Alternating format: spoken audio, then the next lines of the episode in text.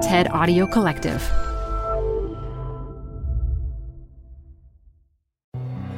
Hi, I'm Ben. I suffer from a condition called writer's block. It strikes when I'm at work. That's why I choose Canva Magic Write. It works fast, generating texts in seconds, thanks to AI. Common side effects include increased productivity, compliments from coworkers, feelings of satisfaction. Now I can say bye bye to writer's block. Ask your boss if Canva Magic Write is right for you at canva.com, designed for work. This episode is brought to you by Progressive Insurance.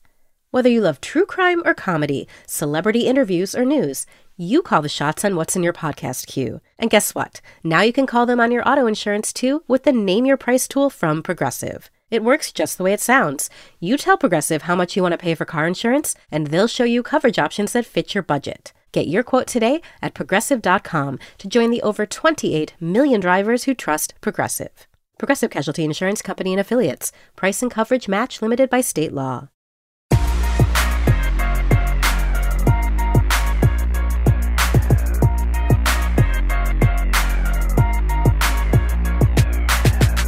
Hello, everyone. You're listening to After Hours. I'm Felix. I'm Mihir. And I'm Charlotte. Welcome back, Charlotte. Thanks for having me. Good to have you. So, Charlotte, I have to say, I'm always curious about the different perks that different jobs have, in part because I feel like my job doesn't have enough perks.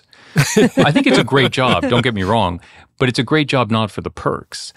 So, I'm curious being a muckety muck at The Economist, what are the perks? Being a what? A muckety mucky? you know, like the big cheese. As a small cheese at The Economist, I can tell you that the perks are idiosyncratic. Okay. So sometimes there's a bank holiday in Oh. the UK that we get to observe. Very exciting. I get to put U's where they don't belong in American Oh, spelling. Very good. In the UK, there's a European policy, so I've gotten to take a nice long time off when I've had my children, which has been oh, great. Oh, that's great. I very, yeah, very much good. appreciate That's that. That's more than a perk. That's yeah, serious. That's yeah. the single biggest thing. Other than that, it's a funny place to be a journalist because most journalists are trying to make a name for themselves and our stories are anonymous. And so it attracts a certain type of person who generally is really, really interested in the work for its own sake. And that makes for a really nice culture. Uh-huh. And that is the biggest perk, I would say. Is that code for like the parties are off the hook? Is that what you're trying to say? No, that's code for we have lots of great debates internally on different subjects. If you've ever seen the House of Commons present, Yes. you'll know that there is a particular flourish with which British people convey their opinion and convey that they think someone else is an imbecile. And that makes for a really fun debate and one that is both substantive and lively. So I think maternity That's leave great. and colorful debate, those are the two big perks. that is wonderful. Do they call you the right honorable lady from New York? I wish. It's usually, you know, you on the Zoom screen. All right. Then, speaking of debates, we brought topics, of course. What do you have for us, Charlotte? There's never too much time that can be spent talking about chips, semiconductors. Yes. Let's Chips. do it. Okay. Yes. And Felix, what'd you bring? I would like to talk about the child tax credit. It's a really interesting experiment that we ran during COVID. And I'm curious what you make of it. Wow, this is two serious topics. Two serious topics. The good news is I have a recommendation that's a cocktail.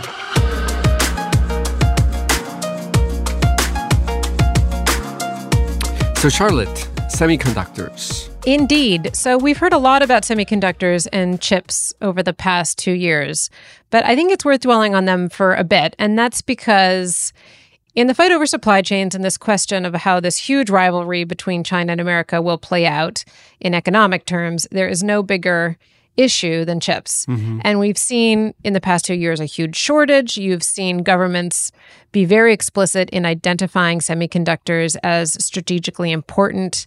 There's a ton of public cash now swishing around, as well as sanctions. So it's a very dynamic space with big companies making big investments and governments increasingly throwing their weight around.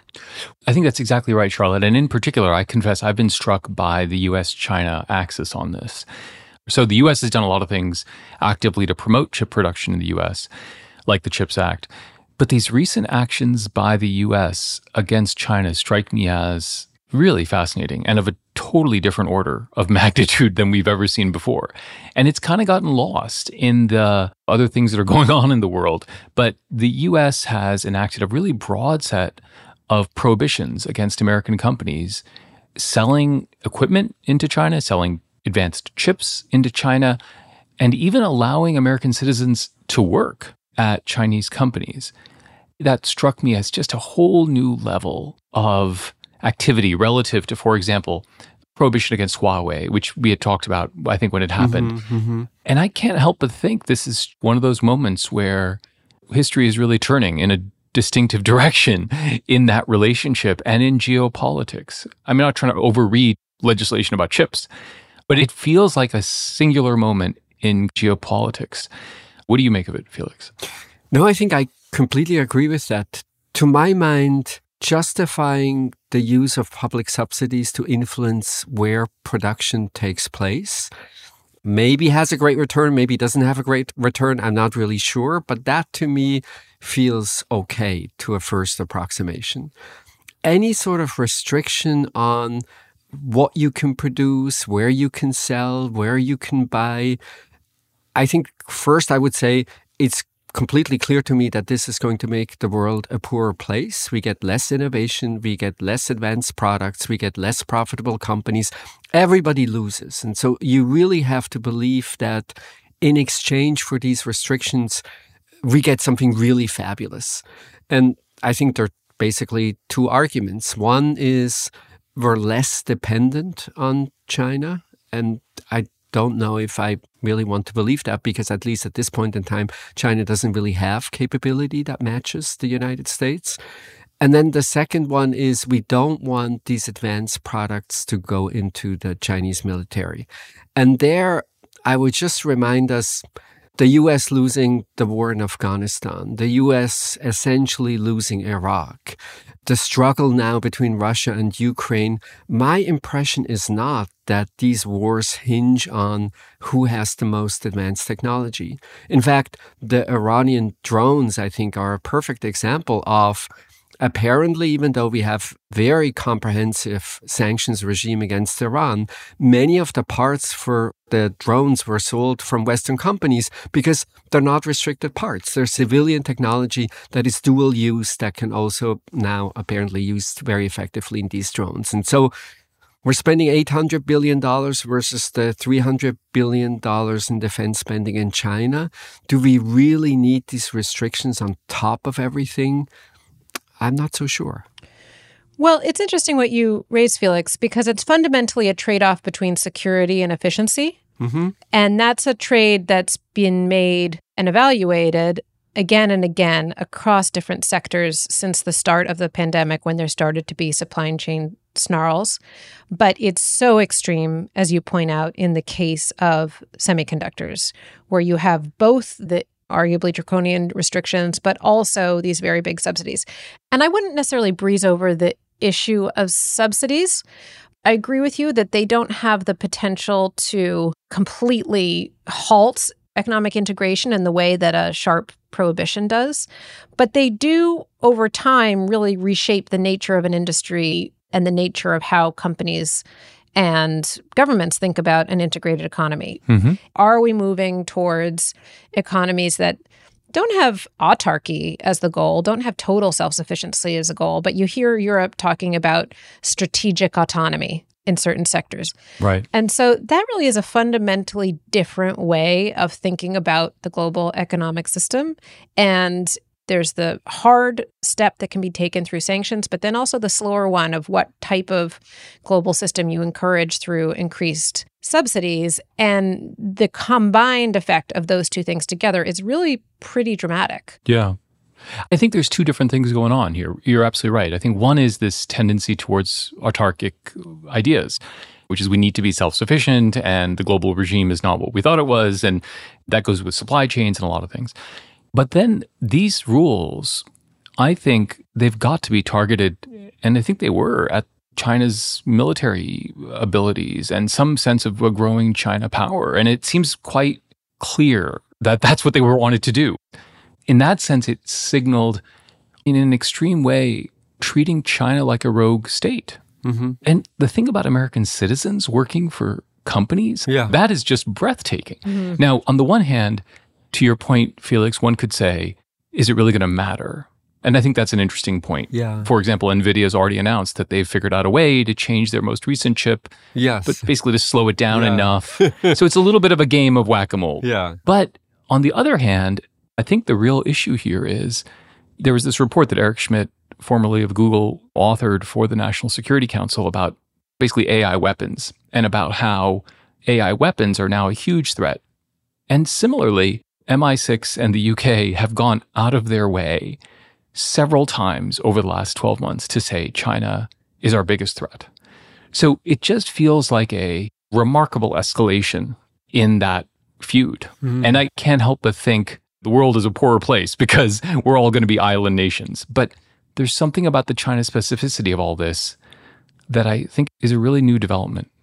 And what worries me perhaps the most about this is that I think we're dangerously close to groupthink. So it's of course not surprising that the tech companies that produce technologies that will eventually find their way into military uses that they argue our technologies are the most important technologies you can think of. Nothing else will matter in the wars of the future than the products and services that we produce. That's just the argument that every defense company has made ever. Right. So I'm not super surprised about that.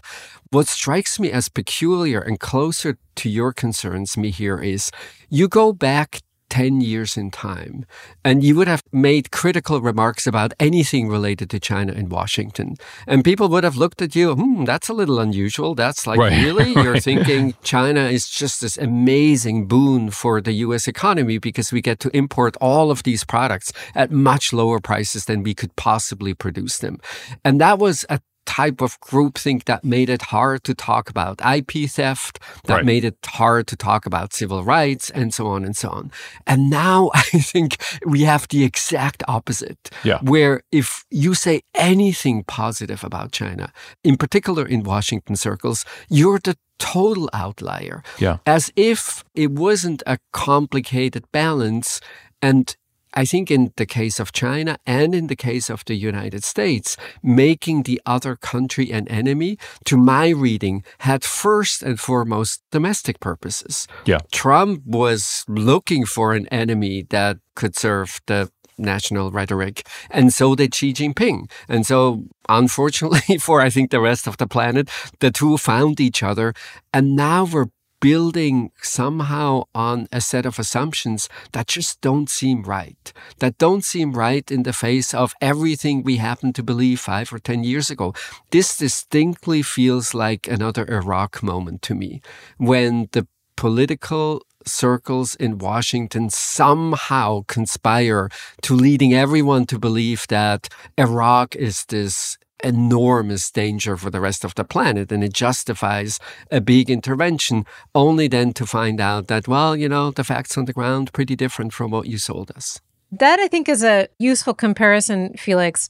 One thing, though, that is different about this situation versus that one is the way in which companies' long term investment plans are affected by some of these public policy machinations. So, mm-hmm. semiconductors are an industry that have long been cyclical. You Right. have a boom in demand, you try to build a factory, that takes kind of a while. Oh no, the factory is now producing all these chips that there's no longer demand for. It's a boom and bust cycle anyway. yeah So now you take that cycle and you just shove a lot of government cash into it. You shove government restrictions on it. And it's a very, very difficult environment, I think, for companies to navigate. And you saw in the lobbying that surrounded the CHIPS Act, Mhm. it's a little tricky. It's not an entirely purely good thing, I don't think, for the industry. So it's a tricky thing for them to navigate both as policies are being crafted and then certainly afterward. Do you think it balances out, Charlotte? Because everyone who takes money as part of the CHIPS Act can no longer expand. Hmm. So Intel had these plans to expand their facilities in Chengdu. But the moment you take CHIPS money, you have to give up those expansion plans. So is your sense that overall supply will still expand and make the bust and boom worse than it used to be? Or are these restrictions counteracting the tendency to build up excess capacity? Definitely worse than it used to be. I think it supercharges it. I could use all kinds of other metaphors. It pours more gas on the flames or whatever you want to say. I think this is a big additional accelerant of trends that were underway even prior. And this is because both the US and China expand public support. And Europe and Korea. I mean, you just look across all these different markets. And there's at least two pieces to why it might happen, right? One is it's an additional layer of uncertainty. So in a highly cyclical industry where you're having difficulty planning, now you throw in a new actor, a political actor who may do things differently than you imagine. So that's going to create more uncertainty. That's going to amplify things, as Charlotte suggested. And then also, when you have a global market, there are more places for you to shift resources and shift product to. Mm-hmm, That's mm-hmm. one of the things about globalization we don't talk enough about, which is just risk sharing. Mm-hmm. Risk sharing is a really big part of globalization. And when you now go to a more autarkic setting, those booms and busts get amplified. I think exactly as you said, Charlotte, because there's new policy uncertainty and because you don't have the outlets that you used to have and you don't have the risk sharing you used to have with markets. But I do want to just return, Felix, to your point about Iraq. I think that's such a provocative analogy in many ways. And my only problem with that analogy is I don't want to diminish what happened in Iraq, but this is a conflict of a completely different order of magnitude. This is conceivably brinksmanship and economic warfare that is between two superpowers.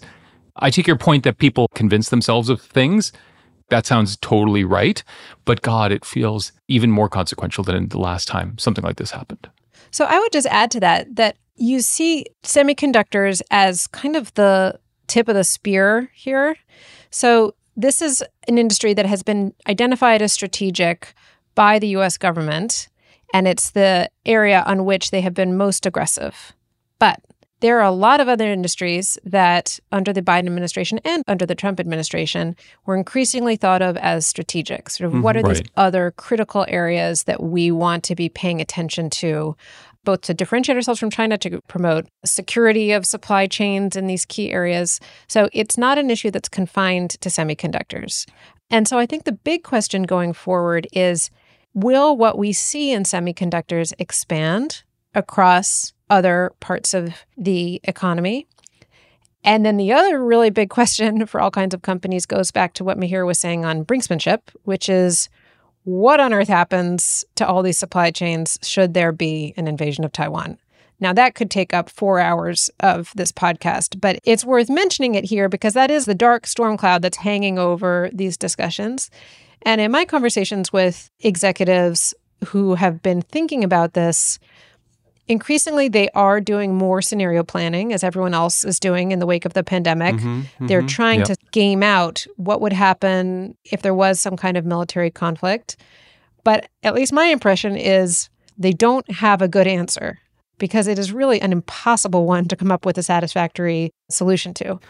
To your first point, Charlotte, these supply chains are just among the most complex that exist anywhere, really.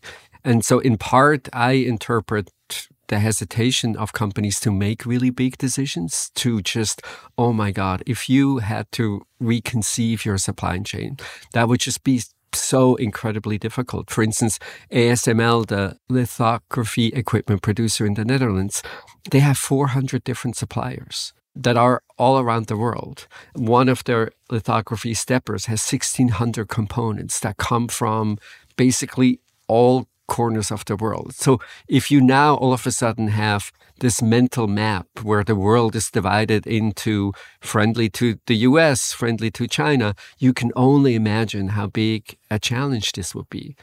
And then I think the second difficulty, at least for companies that look a little further ahead, is where is China going to be, even if we are super successful at not allowing them to use our equipment? Right. This summer, a little surprisingly, we learned that SMIC, one of the main foundries in China, they have successfully produced a seven nanometer chip, even though they were targeted with all kinds of sanctions. And people will point out, yes, it's true, it's the same technology, but it's probably copied from somewhere. And then they're not close to getting the kinds of yields that, say, TSMC in Taiwan gets and others. Right. But in the context of Chinese capital markets, that doesn't matter. Yields are just not that important. They can run losses in a way that Western companies cannot. And so I think maybe one of the biggest decisions, both for companies, but also for the government, is not if China will catch up, but when China will catch up. What will the world look like at that point in time, and what will you do? I confess that my instincts about all these topics are that we have given short shrift to the real virtues of integration and global interdependence. Yeah. That we somehow convinced ourselves that everything that we tried with China over the last 30 years didn't work. And so now we have to be something different. Because I think the logic goes we thought we would change China by engaging with them. And the answer, of course, is that I think that was naive and ridiculous to begin with. But it is also perhaps preferable to the alternative, which is what we're kind of witnessing now. And maybe to this point, Mihir, we completely changed China by engaging with China. At the most fundamental level, the hundreds of millions of people who were lifted out of poverty. I agree. But also the fact that we now see IP rights protected in Chinese courts, not perfectly, but so much better than what we used to have. Yeah. I have to say, I can only read this as the fruit of engagement. Yeah, you're absolutely right. So I think, regardless of what you think about China, I feel very strongly that America could do much, much more to try to integrate itself economically and align itself with countries that are friendlier and that that is the most powerful response that America could have to China. Mm-hmm, a sensible China policy definitely should include stronger trade relationships with others. And so that's the area where I think America's really missing an opportunity. And as countries around the world look inward towards becoming more self sufficient, it raises a broader set of risks.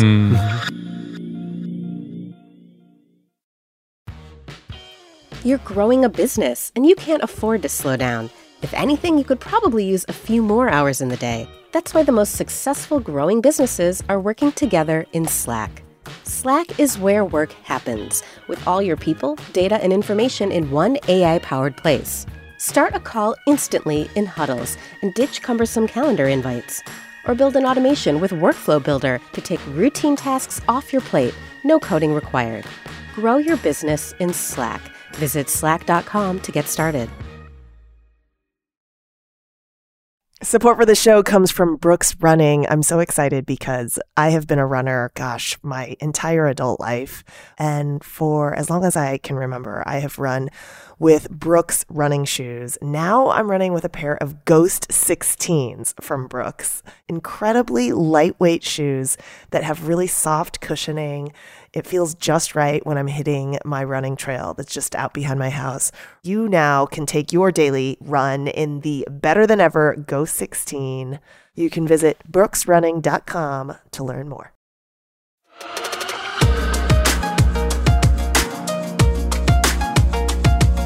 So, Felix, what do you want to talk about today? So we ran this remarkable experiment called the expansion of the federal child tax credit. So a little bit of background might be helpful. We have always supported families with children. And the way we typically did this was that if you had a child and you made less than $400,000 a year, you would get $2,000 in tax credits. That was the main form of support, in addition to sometimes the very specific programs that we have in support of children. And then during COVID, we ran something really interesting and mostly interesting because the structure of support was very different.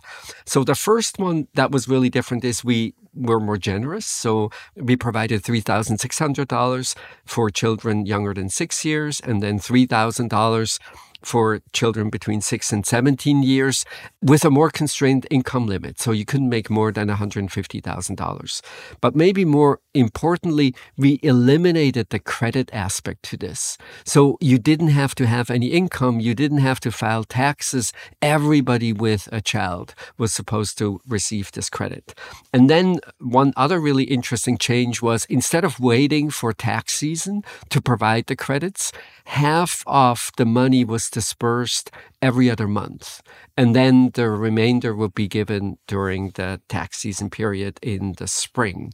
And I'm curious to know what did you think we learned? We ran a really big and I think influential experiment. What are your takeaways? I think you're right to highlight this. The great news is that the two features that are most important, I think, are that refundability aspect, which is you don't just have to have taxes due, you could have this payment even if you don't, and this advance payment. It had just, as predicted, a remarkable influence on child poverty. It enormously helped people at low income levels to alleviate poverty for that year. And in fact, this is part of a much longer term trend, which is we have made significant progress in the US against child poverty, largely through instruments like this.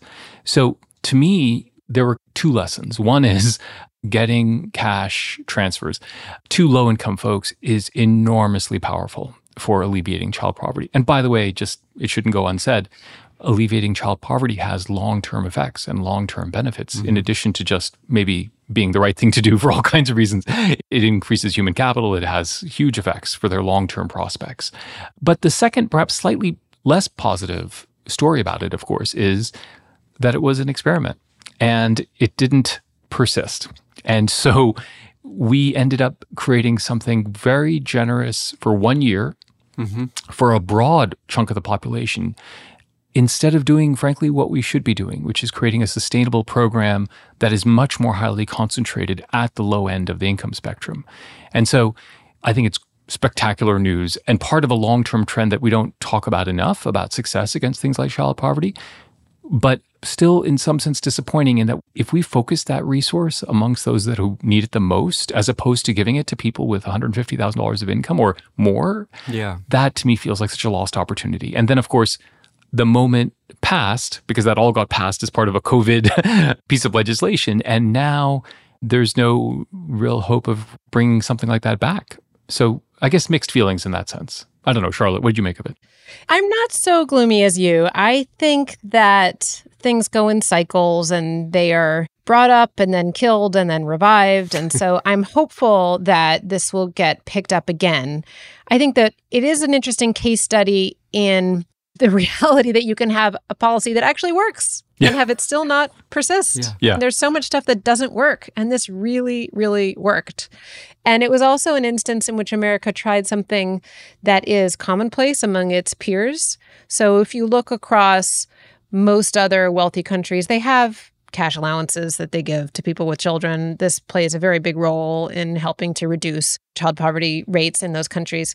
I think one possible political lesson from this is that it can be a mistake to bundle all kinds of stuff together. Mm-hmm. Perhaps this policy does persist on its own in legislation in Washington, or it's something that states take up. Some states are doing this already. I think that the federal experiment provided certainly evidence that could encourage them to do more. Two things stand out for me. One is it is such a success. And one thing that has always driven me a little crazy in the whole conversation about poverty and income inequality that in the context of the United States, everybody always talks about inequality and poverty in terms of pre tax income. So the whole inequality conversation that we have, oh my God, inequality is completely out of control since the 1970s. Literally, it gets worse and worse and worse every year.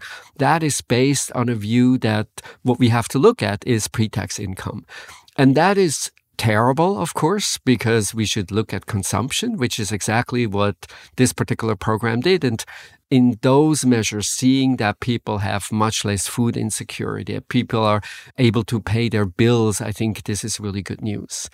And then the second thing that really strikes me as important is why do we have the tax structure that we have to begin with? Why do we create these social support programs as a function of if you have a tax liability, we give you some credit once a year. And the reason is, of course, that we're very suspicious. We basically don't trust poor people that they make smart decisions if they receive more assistance. It's that mistrust that sits at the center of everything. Mm. And what this shows, I think, which is just really fabulous, is that when you ask people, what did you do with the money? The first thing that they will say is we paid bills. Existing obligations that they have. It's not as though you run out and you go to the liquor store and then all the assistance is gone. And we see that having paid your bills, then much of it spills over into greater food security for the families. And the second really good news is when you look at employment data, which of course is the second part of mistrust, the moment we give you cash assistance, you're not going to work because why should you now that you live a comfortable life? There was literally zero response in employment terms. It's not as though people quit their jobs. It's not that people worked fewer hours. Mm. To that first comment you were making about income inequality, because I think this is something that I'm really preoccupied with, I think. And I think the economics profession has been completely complicit in, which is creating like an income inequality industrial complex where we produce studies that are quite problematic and use pre-tax income as you point out which is not the correct measure because consumption matters but also has been shown to be unreliable because of tax changes. Mm. and a lot of the reported rise in income inequality is not really true. And there are academics who have made their careers on this and play pretty hardball. And it has given rise to this widespread belief that income inequality in the US has risen really remarkably over the last 30 to 40 years, when in fact, the consumption inequality story, which is the one that matters, is actually really, really great news. Yeah. And this poverty reduction story is really, really great news. And in fact, the real problem with this attention to income inequality, not just that the data is complex and not exactly what they portray it to be, but is that it displaces the true conversation, which should be about poverty and poverty alleviation. And we stop talking about poverty alleviation because we are so preoccupied. So, for example, nobody really wants to talk about expanding the earned income tax credit in a big way. They want to talk about taxing billionaires. Mm-hmm. And it's crazy. We should be talking about the most productive ways through the tax system to help the bottom 10%. And every time anybody has an opportunity to do anything, they talk instead about a billionaire's tax which they know will never come to fruition and which they know is only about scoring political points. Yeah. So I confess, I've been disappointed in the economics profession's unwillingness to call this data out and then also to just play into this idea that this measure, which by the way, if you measured it outside of the national boundaries and you measured it on a global level, we know has dramatically reduced mm-hmm. because mm-hmm. of all the poverty alleviation and income inequality that has been lessened globally it is such a lesson to me about how talking about the wrong thing is not just destructive and somewhat disingenuous, but also it misfocuses our attention on entirely the wrong thing. Mm. I have found this debate over the last decade or two so annoying because we're not talking about the success on poverty alleviation. We're not talking about children in poverty. We're not talking about the things that actually matter. That matter, yeah.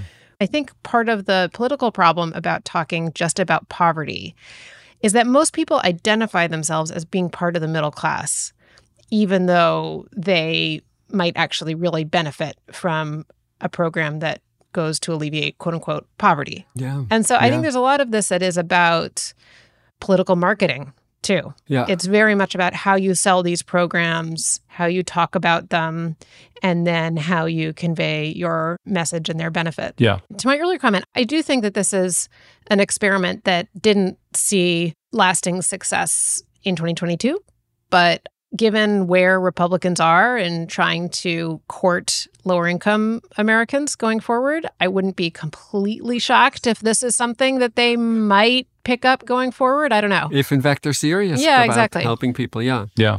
If I can quibble a little bit with your first point here about the tax system. I know you love the tax system. I know you're thinking about it all the time.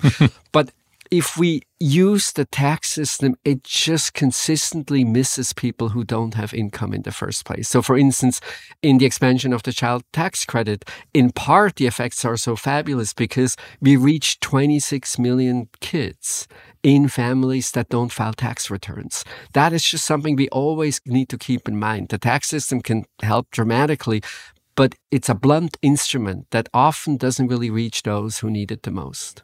I think that's right. Of course, it did through a refundability. So in that case, there was refundability. But if you have no income, there's no support, right? you can file a tax return. And in fact, that's how you get the refundable tax credits. So it, it can work. And it happens to be the way we do it. It's not ideal. I will just say, though, that comparisons to Europe on these matters are often somewhat naive. First, the US tax system is actually, relatively speaking, just as redistributive mm-hmm. as European That's systems. right, yeah. In part because we don't have a value added tax, which is not very good at redistribution. And then, second, of course, the idea that Europe in its various forms is hospitable to non native populations is also complex. I do sometimes struggle with these comparisons to some kind of wonderland of European social democracy as being wonderful for all people and especially low income types. I sometimes struggle with that characterization. We can learn a ton from Europe, just to be clear, but it is hard to think of it as a paradise on some of these dimensions. Well, I think we can all agree that seeing a reprisal of that kind of an intervention and learning its really amazing lessons hopefully will be something that we can look forward to on another episode. And I hadn't even thought about the states, Charlotte. That makes me even more optimistic that maybe if we can't get a federal solution, maybe at least in some states we can find better ways to help the poor people. Hallelujah.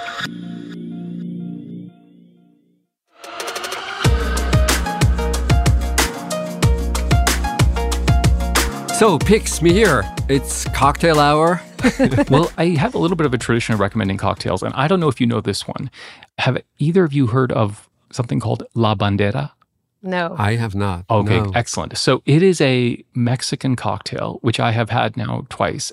I've only really recently discovered tequila, but the beauty of La Bandera, which of course is the Spanish word for flag, is that you are served a shot glass of tequila, a shot glass of spicy tomato juice, and a shot glass of lime juice. Oh. And of course, it's red, white, yeah. and green. Yeah. And then you just sip them alternatingly.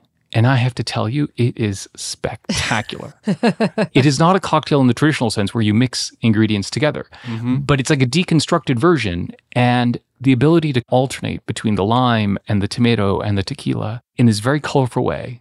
It's not exactly a winter cocktail, but I think at any time of year, you should all be having La Banderas. Interesting. That sounds wonderful. And of course, tequila, I don't even really know why. It is the no hangover liquor. Hmm. Maybe for you. well, Charlotte, maybe it's about the quantity. okay, well, Charlotte, what do you got? You got a cocktail? I wasn't going to do a cocktail, but I will. I have a friend who has a small oak barrel, and then you pour basically the entire barrel's worth of Negroni into this oh my God. structure. okay. an enormous amount of Negroni, and then you just keep it there for several weeks, and then you have this barrel aged Negroni. And it is so delicious. I cannot emphasize how much better it is than Oh a regular God. Negroni, which you might Wow. think is an impossible bar to clear. Yeah. But a it really is high so bar. much better. Charlotte, is this what they serve at those parties at The Economist? I have a feeling. I wish our copy would be much improved. Very good. Felix, what do you have? I wanted to bring a recommendation that produces smiles and hope and maybe even tears. And it doesn't involve alcohol, unlike the two of you. I was going to say. the, the main road to happiness seems to involve somehow drinking.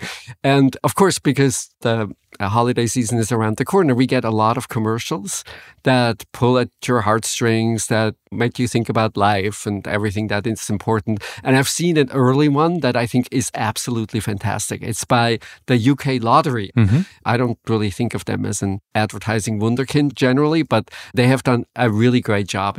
Of course, it's a love story, it has lots of romance. But what I really loved in the end was that one of the things you learn, and we will post a link to the commercial, one of the things you learn is winning the lottery is important, of course, but it's not that important. and if the UK lottery says it's not that important, you better believe it. So it's one of many commercials that we'll see this holiday season, but this is one that I really love and recommend. That mm. is a great recommendation. I think one of my first recommendations on this podcast was those British Airways commercials Oh, where you travel back home. Yeah. So I'm all for a good tearjerker. I'm all for that, It's definitely that. and this was it for today. Thank you, everyone, for listening. This was After Hours from the TED Audio Collective.